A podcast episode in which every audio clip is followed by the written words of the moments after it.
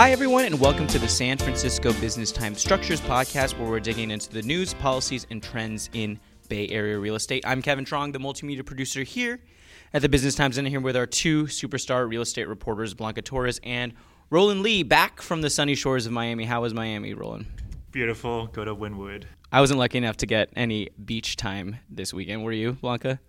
No, but I did go to Tilden Park in Berkeley, and it was great. It's beautiful out there too. So while uh, Roland's admiring his tan, we also have been too. So that's why we've been away for a while, and apologies for that. But we're back with a jam-packed episode discussing Blanca's recent cover story on modular construction and its possible impact on Bay Area housing, our opinions on what really makes an office quote unquote cool, and an interview with the CEO of leading commercial real estate tech company DealPath. But first, modular construction, it's a type of off-site building technique that can make buildings a lot faster and a lot cheaper than traditional method. That's especially significant in San Francisco, which holds the second highest construction cost in the world. So let's hear from Factory OS founder Rick Holliday and a major proponent of this movement on what he sees the benefits of modular construction are. We're setting up the equivalent of an assembly line. A properly run factory really moves a house through roughly 20 stages from the start of building the floor, which is what we do and I would call the chassis, finishing all of the interior finishes and putting the appliances in, which is the equivalent of putting the mirrors on the side of the car before it goes out the door. Okay?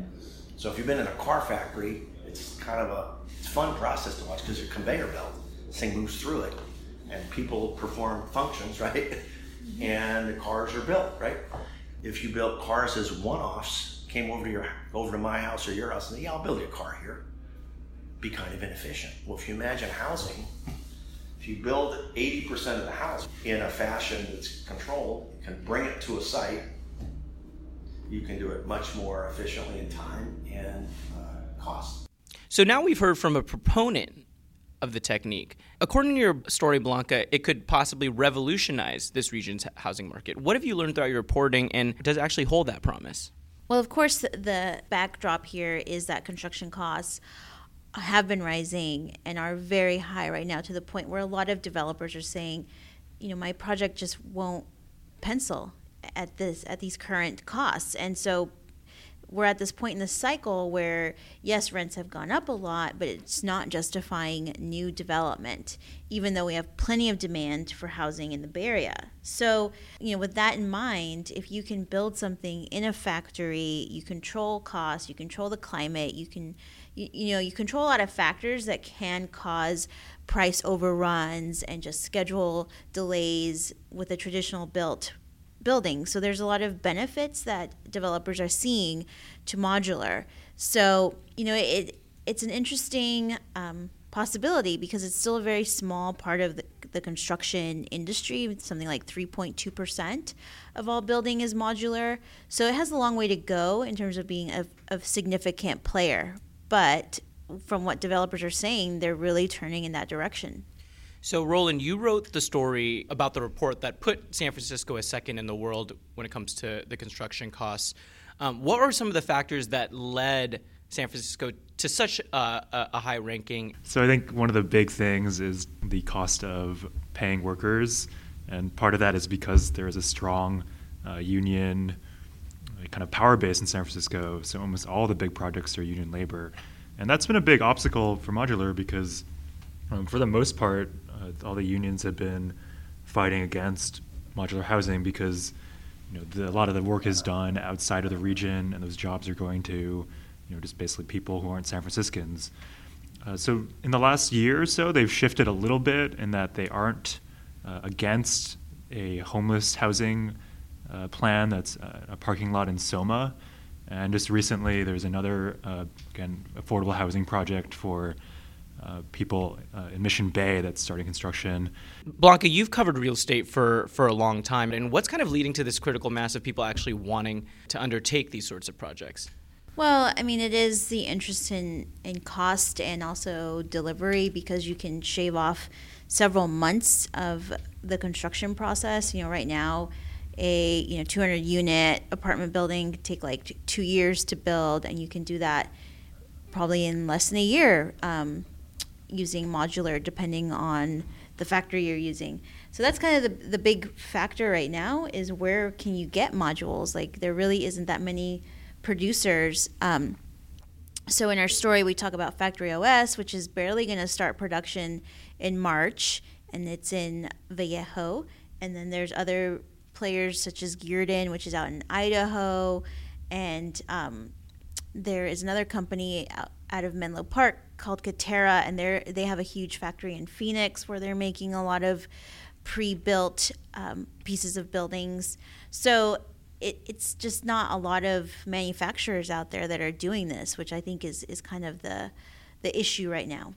I don't think we're seeing modular construction when it comes to you know big luxury condo projects or something. So, what sort of applications are developers finding for this specific sort of building technique? Well, Kevin, there's actually a couple of high-rise modular buildings coming to Oakland wow. from the, a developer called Rad Urban, which is also based in the East Bay, and they also started their own factory in Lathrop, which is um, kind of in the Central Valley, and they are doing steel. Con- um, construction in their factory. So Factory OS is going to build wood modules. So they're actually like it's like you can imagine like a building block like legos that you would stack and it has a ceiling and a floor so it's a complete unit. Whereas rad urban at their factory they're building these four-sided modules that are that use steel which can be used for higher construction like so we're definitely going to be seeing this um, for all kinds of housing. There's also hotels. That's a big part of it. Um, Guerdon, which had been doing a lot of the multifamily projects in the Bay Area, they are sh- quickly moving to become a mostly hotel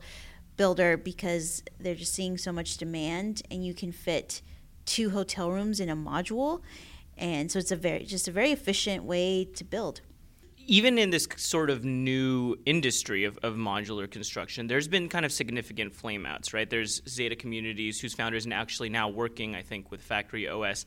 And one of the things I found interesting in your story was a quote from Patrick Kennedy, who said he didn't, even though he's kind of somewhat associated with this sort of technique, he said, I don't want to be the first person out in the field doing this because the first person gets gets shot. So, did you find some fear of, of trying to be innovative in this sort of sometimes restrictive uh, development environment?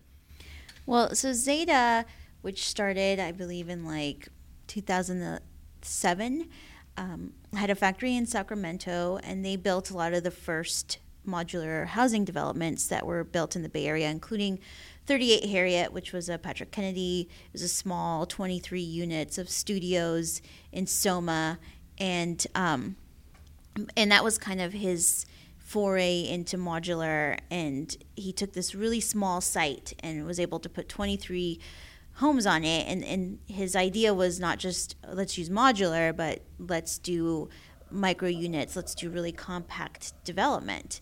Because at the time he was like you know it's really hard to find big development sites in the bay area so how can you make small sites work for housing? So um, but getting back to Zeta, so they w- they shut their factory in 2016, and you know what I've heard from different sources was that they were mismanaged, and so even though they had you know projects in their pipeline, either it wasn't enough or whoever was running it just didn't manage the business very well. So that kind of left like a bad taste in a lot of people's mouths, mm-hmm. and it made it seem like you know maybe modular isn't going to work. Um, so it did kind of cast a shadow. You know, we, we talked a little about sort of some of the, the union barriers to to this sorts of sort of construction. What what did what did you see in terms of backlash and sort of pushback, both from the unions and, and outside forces? Yeah, so I, I think the big conflict is that uh, the construction labor unions see this as a way of basically, you know, in their view, paying lower wages and also creating jobs outside of the communities where the homes are actually going to be built on. So they, they see it as kind of just you know an, an enemy and really a way that could threaten you know their job growth and their wage growth. So especially in San Francisco, there's been a lot of opposition uh, from all the unions, or I'd say most of the unions, and um, you know the only the only few projects that have really moved forward lately um, have been affordable housing or homeless housing, where they basically these unions have said you know okay there's a social benefit here, you know these are kind of one-off projects and you know, so we will kind of step back and not oppose them. We definitely haven't seen any, you know, really massive high-rise buildings in San Francisco uh, use modular construction yet, and I think there'd be a, there, there's just a lot of political challenges there.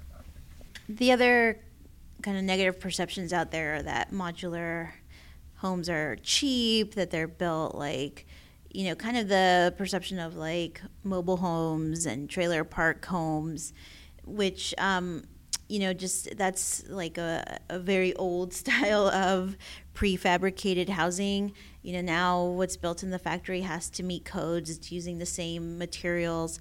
But there is definitely this perception that if it's done in a factory, it's of less quality. But one of the things I found kind of a little tidbit I found interesting about your story is is talking about kind of some of the roots of of where we've seen these prefabricated homes before. Can you talk a little bit about that and what you discovered there? Well, you know, it kind of goes back to when you could order a house kit from Sears and it would, you know, you'd pick out your house like in a catalog and they'd send it to your home shipped from a warehouse. So there's definitely a precedent for this and it's actually much more common in Europe and even goes back to the 1800s in other countries. So the idea of building housing in a factory is, is not new and it's it's kind of interesting that that we've really have a, an industry where everything is done on site. You know, Rick Holliday um, uses this analogy where would you would you build a car at your house like individually or would you rather just get one from an assembly line? Like what's more efficient? And it's like you could build it at your home with all the different parts but it just makes more sense to do in a factory. So why not apply that same concept to housing? And you know i think there's a lot of room for innovation there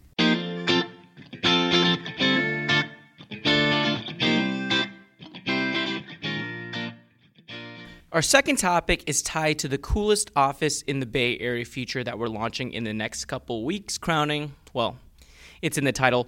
But I wanted to have a discussion on what actually makes an office cool from our various perspectives. We all have different things we like, different things we dislike, different um, concerns we have. Um, so, so why don't you, we each say, you know, one thing that we think is cool in an office, one thing that we're a little bit or think maybe is a bit overplayed. So I, I wonder because everyone talks about collaboration, you know, open floor plan, you know, just being able to just kind of lean over and talk to your your coworker, and we definitely have that here at the Business Times. Um, you know, maybe it's not totally open f- floor, but uh, I wonder, like, do you guys actually like that? Do you feel like that's you know a good environment? Yeah, I don't know because it has like a kind of distractive quality to everybody just kind of out in I guess in a newsroom it's a little bit different because it is meant to be kind of a yelly sort of uh, active environment. I don't know. But yeah. I like having my own private space too, right? Yeah, I mean I think because we also have private rooms, you know, kind of set apart a little bit. So if you if you need to make, you know, a quiet phone call or you know, meet with someone, you can do that. But I mean, I, I actually don't, I don't mind. I think the, the open floor plan is is fine, but I could understand how people would be distracted and just kind of want to, you know, maybe go back to that cubicle. It's so funny because the cubicle was like kind of the office space era of you know complete. Uh, sort of dredging, you know, the, the office dredge and, and kind of boring and, and being locked into prison. I, I think what you said is, is right. Um, I mean, I think great places for collaboration and great places to actually do private work in combination makes a good office, right? You don't want to be completely one way or, or the other. Well, you know, we had, I think, something like more than 70 submissions to our contest, which is pretty cool. Thanks to everybody who submitted. And, um, you know, just some common themes that sort of emerged for me were a lot of bright colors. It seemed like there was a lot of that in the entries. Um, artwork and just kind of interesting architectural details like staircases or slides in the middle of the room. Um, you know, there's just some elements that maybe aren't cool, but that I think I hear over and over again that make working more interesting, which is a lot of natural light, you know, access to windows, um, and and just like amenities that really make the day easier, like well, the cool among the coolest offices entries, there was a lot of coffee bars, which was pretty cool. Love a coffee bar. I mean, we have a coffee maker, but I wouldn't call that a coffee bar. Um, and phone booths, also a, a common feature. It seems mm-hmm. like people really need private, like soundproof. Maybe not quite soundproof, but you know where you can have a conversation in case your mom calls you. Um, and um, and, I personally think that having rooms for like physical activity, maybe you don't need a full blown gym, but you know there was a lot of places that had yoga rooms, also like quiet rooms, mom's rooms where you could you know pump breast milk if you need to do that, or even take a nap. Um, so those to me are, are really spaces that actually would make a difference. You know, I am a bit skeptical of like ping pong tables and pool tables and like dartboards and stuff like that because to me it's like, okay, maybe if you need a break during the day and kind of like restart your brain, um, I get that. But I also think like, I just want to come to work and get my job done and then, you know, leave the office to have fun. Um, you know, I'd rather go to a bar and drink with my coworkers. So yeah, so that that, that brings up a, a, a different point. The kind of because when we were looking through the coolest office um, submissions, there were a lot of actual full bars um, in in in some of these offices, and they looked great. But but what are your kind of opinions on having you know bars or kegs or um, things of that nature, kombucha, in in your office? I mean, I think having alcohol before five is probably not going to help you be more productive. I mean, maybe if you're an, like an artist or painter or you know. But. I don't know. I feel like I feel like people want to like leave and drink about work. I, I don't I don't feel like that's uh, with all due respect, you know. I think there's a broader theme, and I, I've seen this with some of the co-working spaces that we've covered, as well as this broader theme of like making the office feel like home. You know, mm-hmm, like there's mm-hmm. couches, there's like bean bags where you can like lounge around, and then there's like the kitchen, and there's you know alcohol or um, and that kind of stuff av- available. And I, I don't know, I, I haven't quite figured out if if you want your workplace to be like home or if you or if people want more of that distinction. You know, to me personally, you know, when I'm at work, I put on like work brain, you know, mm-hmm, and when I'm mm-hmm. at home, I kind of check out from work unless I get a lot of emails on my phone. um, but you know, we just wrote about this co-working space, Avant Spaces, that's opening in the marina, and, and that's like one of their their big themes is like it feels like home, but works like office is like their tagline. So um, maybe that works for certain people. You know, maybe it's just a personal taste or company culture type thing. If you want to have, you know, a keg in the office. I mean, and the benefit is that you're not having to pay a tab and true, you're not having to true. split the bill, you know, with your coworkers at, at the bar afterwards. So, you know, there's I, pros I and cons. I can't imagine the beer's good at, at a, an office bar, though. I mean, uh, I've, I've, heard WeWorks is decent, uh, but I mean, I think part of it also, if you make your office, you know, fun and provide free meals and all this cool stuff, you're actually kind of almost tricking your workers to stay longer, right? Which I think is the case with some of these tech startups. You know, yeah. if you serve dinner at, you know, I think it was Uber that they, they didn't serve dinner until seven, and then so people waited people. until then. Exactly, and, and actually, I think there, they yeah. changed it to an earlier time for parents because the parents don't want to like stay in uh, with the office until seven. So I think there is sort of this, you know, in, insidious kind of idea that the more appealing it is to stay in the office, the longer and hopefully harder you will you will work. But you know, I think definitely having some sort of you know limit to that is, is good too. So I guess it's up to your sort of uh, opinion whether you think that's more of a utopian sort of, you know, th- your workplace provides everything, or a dystopian that your workplace provides everything and you can't leave. Well, if you saw that feature in the New York Times this past weekend on WeWork, um, you know, there the company is delving into a lot of other areas like apartments and schools and preschools. So they are really looking at how to like, you know, kind of own the whole life experience yeah, for someone. Yeah. Um, so yeah, there's the lines are definitely blurring. Um, so yeah, keep an eye out for some of the coolest office picks uh, it, coming out in the next couple weeks, and we're gonna have a reader's choice to determine the coolest office in the Bay Area. So please vote for that when it comes out.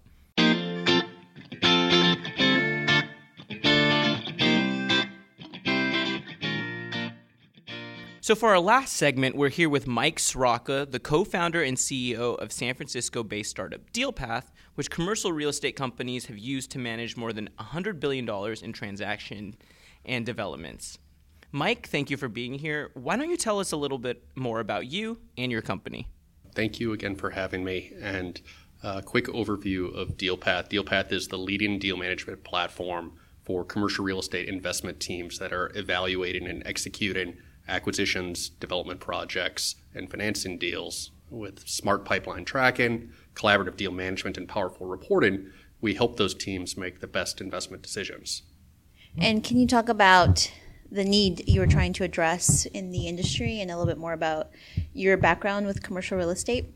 Yeah, I, uh, let me tackle those in reverse order. Um, I had started my career working for a very large real estate private equity group, and uh, for the past 10 years have been growing venture backed software companies in the Bay Area.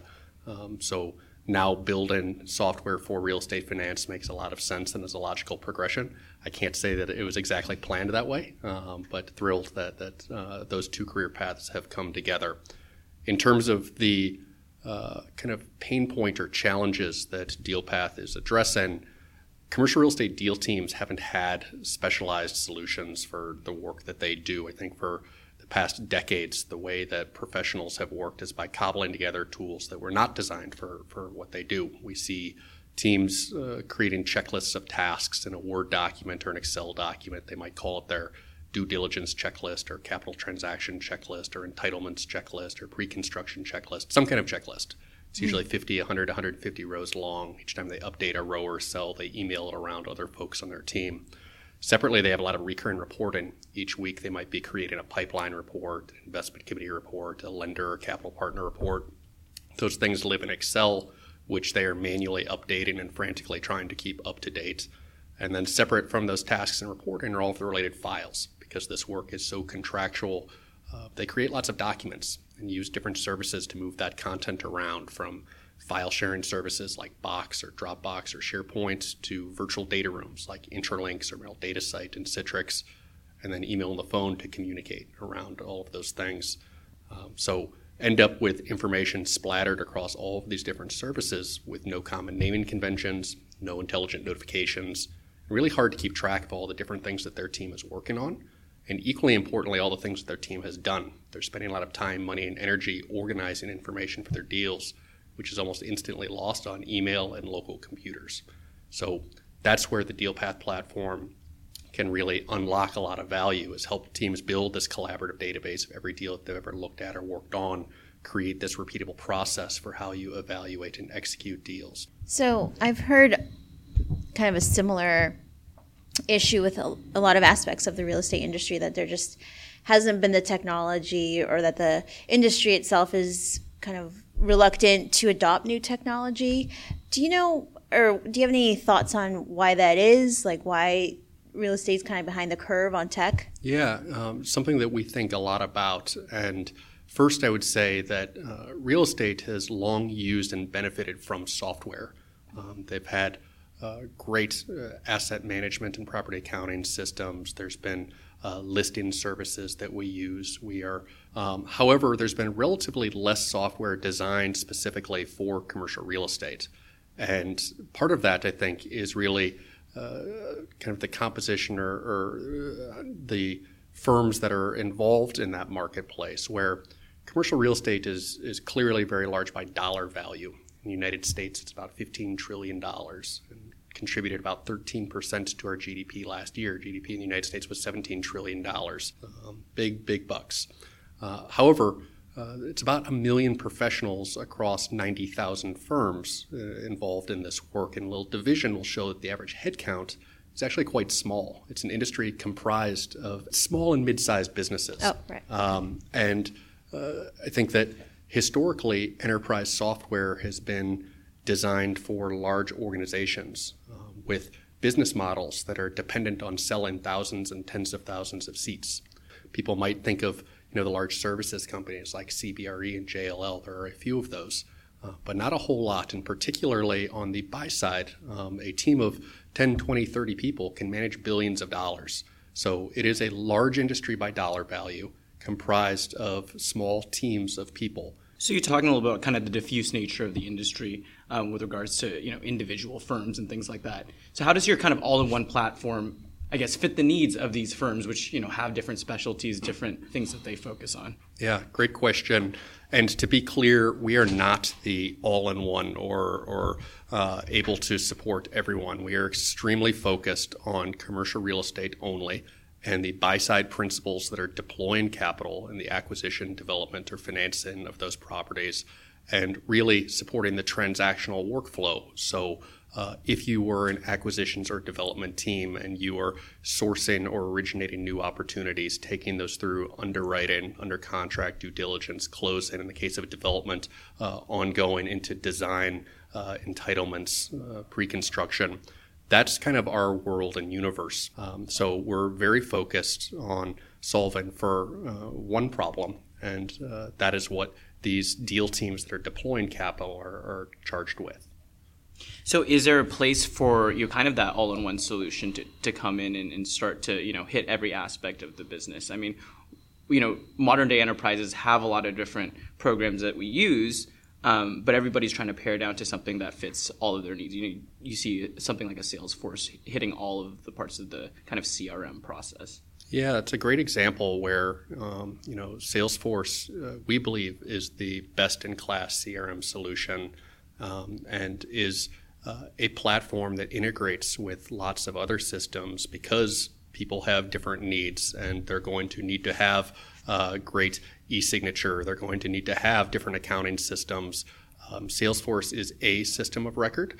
Um, however, uh, the role of its platform and ours is to be able to ingest information from the places people have access to it and to enable customers to enrich that information and push it into other systems where they might need it. Um, we think it's impossible for a, a single company or solution for everybody's uh, challenges. So I was going to ask if there's maybe like a real world example you could walk us through. Like, so I'm running my boutique investment platform, or not platform, sorry, like a new, you know, a, a boutique investment company. Yeah. yeah. Um, and I want to buy a building in San Francisco, how would I use your software? Sure. I'm happy to use that example, but let's dial it up a little bit. Okay. You are the VP of acquisitions at a $10 billion investment fund um, based here in San Francisco.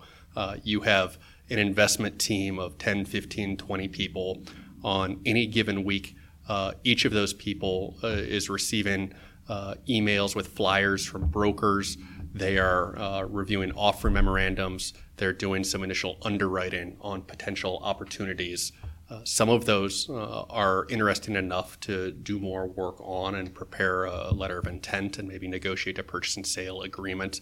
You're going to embark upon a due diligence process where, for a period of time, maybe 30 or 45 or 60 days, you're going to try to validate um, some of the business assumptions uh, related to that deal before going into a closing process um, where uh, with the help of legal counsel and some other parties, you're going to validate the legal requirements to execute a, a transfer of deed and title.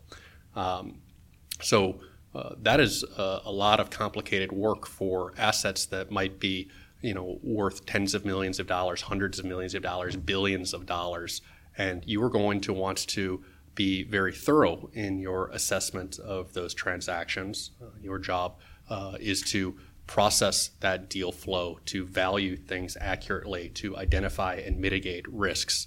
And in this, you know, very valuable $15 trillion industry with many other institutional investors making it um, competitive and complex, uh, how will you do that work effectively and quickly? We think that you'll need to utilize software be a proficient user of the best tools available. So maybe you can kind of comment, since you were uh, one of the first movers in this sort of CRE tech specific space, how you've seen that um, ecosystem evolve since you since you entered the space. Yeah.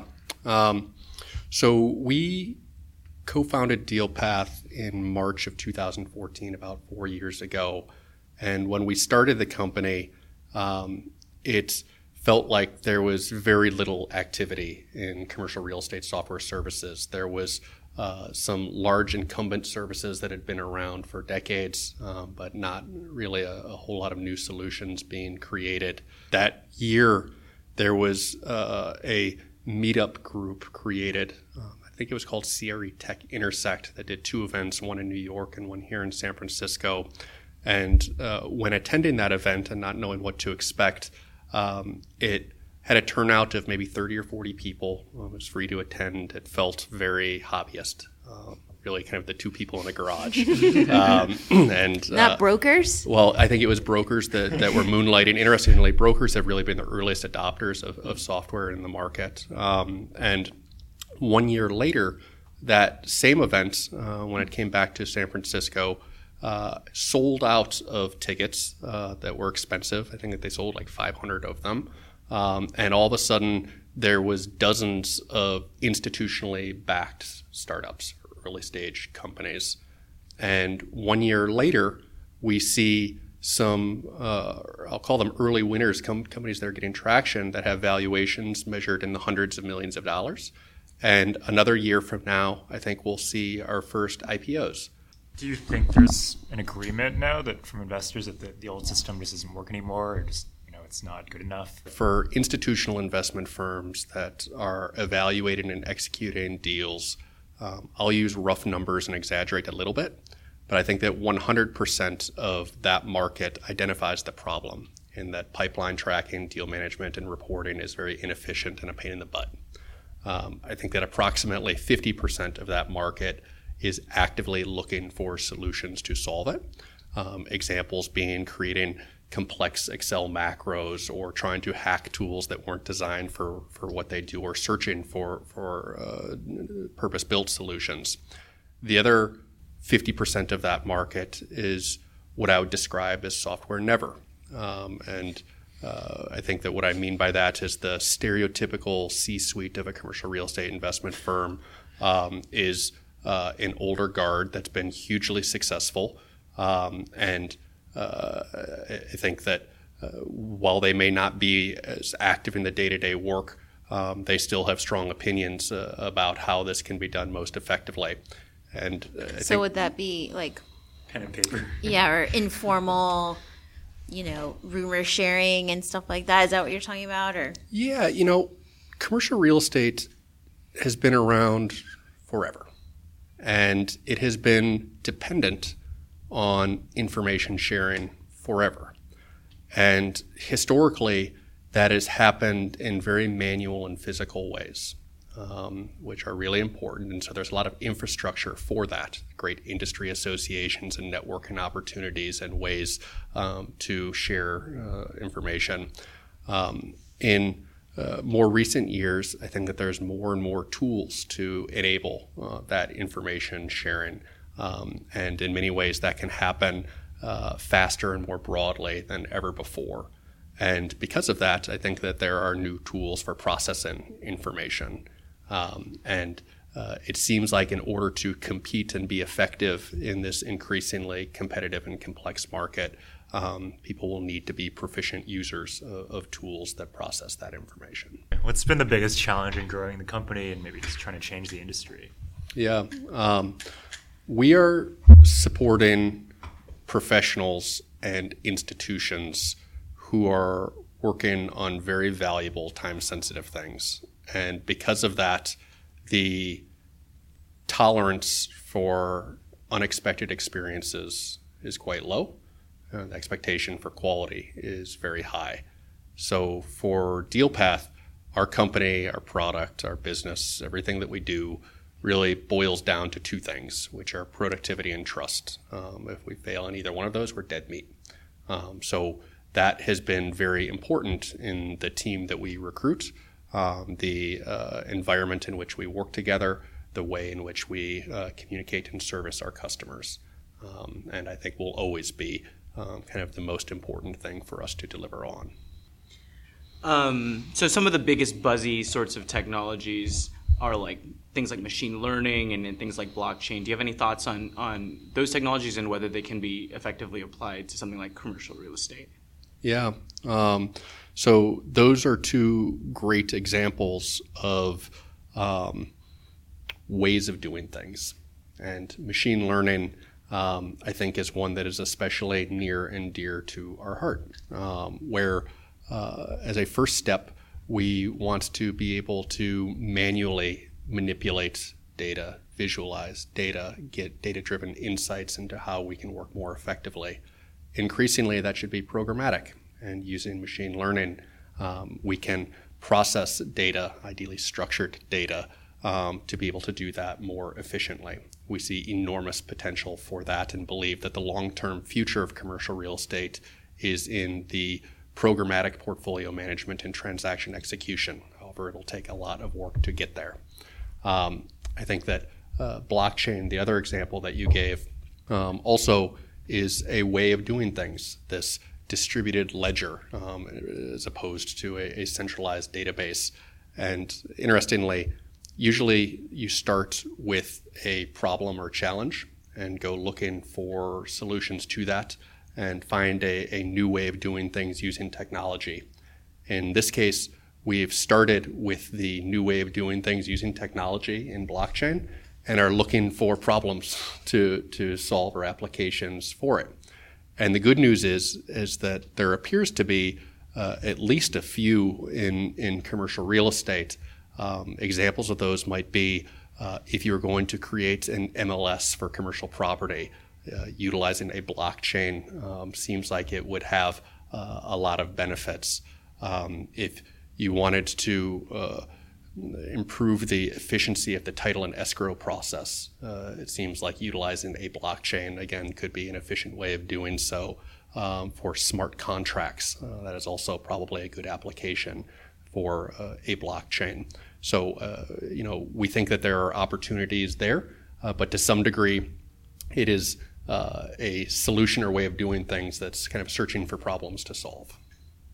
Do you see the industry changing in the next few years too? Yeah, um, you know, over the past three or four years, this you know wave or surge of investment and development um, in software and technology for commercial real estate. There's been some new terms coined, CRE tech or prop tech, mm-hmm. um, and we actually think that those describe a time period uh, where a few years from now it will no longer be CRE tech, it will just be CRE. And in order to be effective and competitive, you utilize technology. Um, so CRE tech is really just a period of time as this industry becomes tech enabled.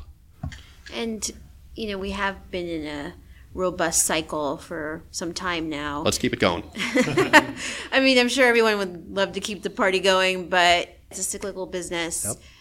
People are saying, you know, there's going to be a, a, downturn at some point. Would that affect, would volume affect your company specifically the way, you know, kind of mirroring the broader industry?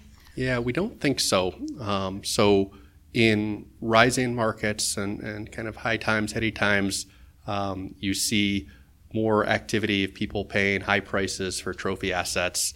Um, in the other side of the market, uh, we start to see more distressed transactions um, and uh, a dis- different kind of risk reward profile. Um, the only thing that I think would really adversely affect Dealpath is a prolonged period of, of capital markets freezing. Um, and I don't think that that will be exclusive to DealPath. I think that's going to be really tough on most every business. Do you, do you do a flat fee per transaction or percentage fee or how does? Yeah, it's a monthly subscription um, for uh, the use of the platform. Um, so uh, we have teams that uh, you know might be development firms that work on one or two or three projects for a very long time period and they're very complex. Um, we also work with teams that are uh, very transactional and are closing on hundreds of deals per year. Um, so, uh, from a volume perspective, uh, DealPath is is really helpful for anybody with complexity. That might be a small number of transactions that are really complex, or a whole lot of transactions, which is uh, complexity in itself. Uh, both uh, are, are, good profiles for our platform. So you're not dependent on like a big deal and getting a percentage of that sale price. It's not. Uh, if you know people want to share a percentage of a big deal with us, we'll happily accept it.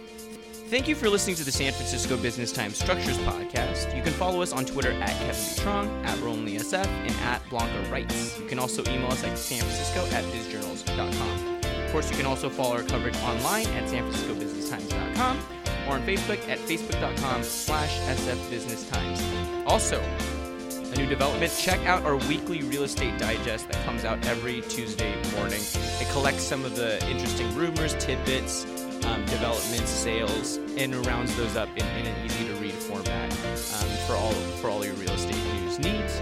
Thanks again for listening, and please subscribe on SoundCloud or iTunes, Stitcher, TuneIn, and wherever you get your podcast if you're interested in getting the latest in Bay Area real estate news straight into your earphones.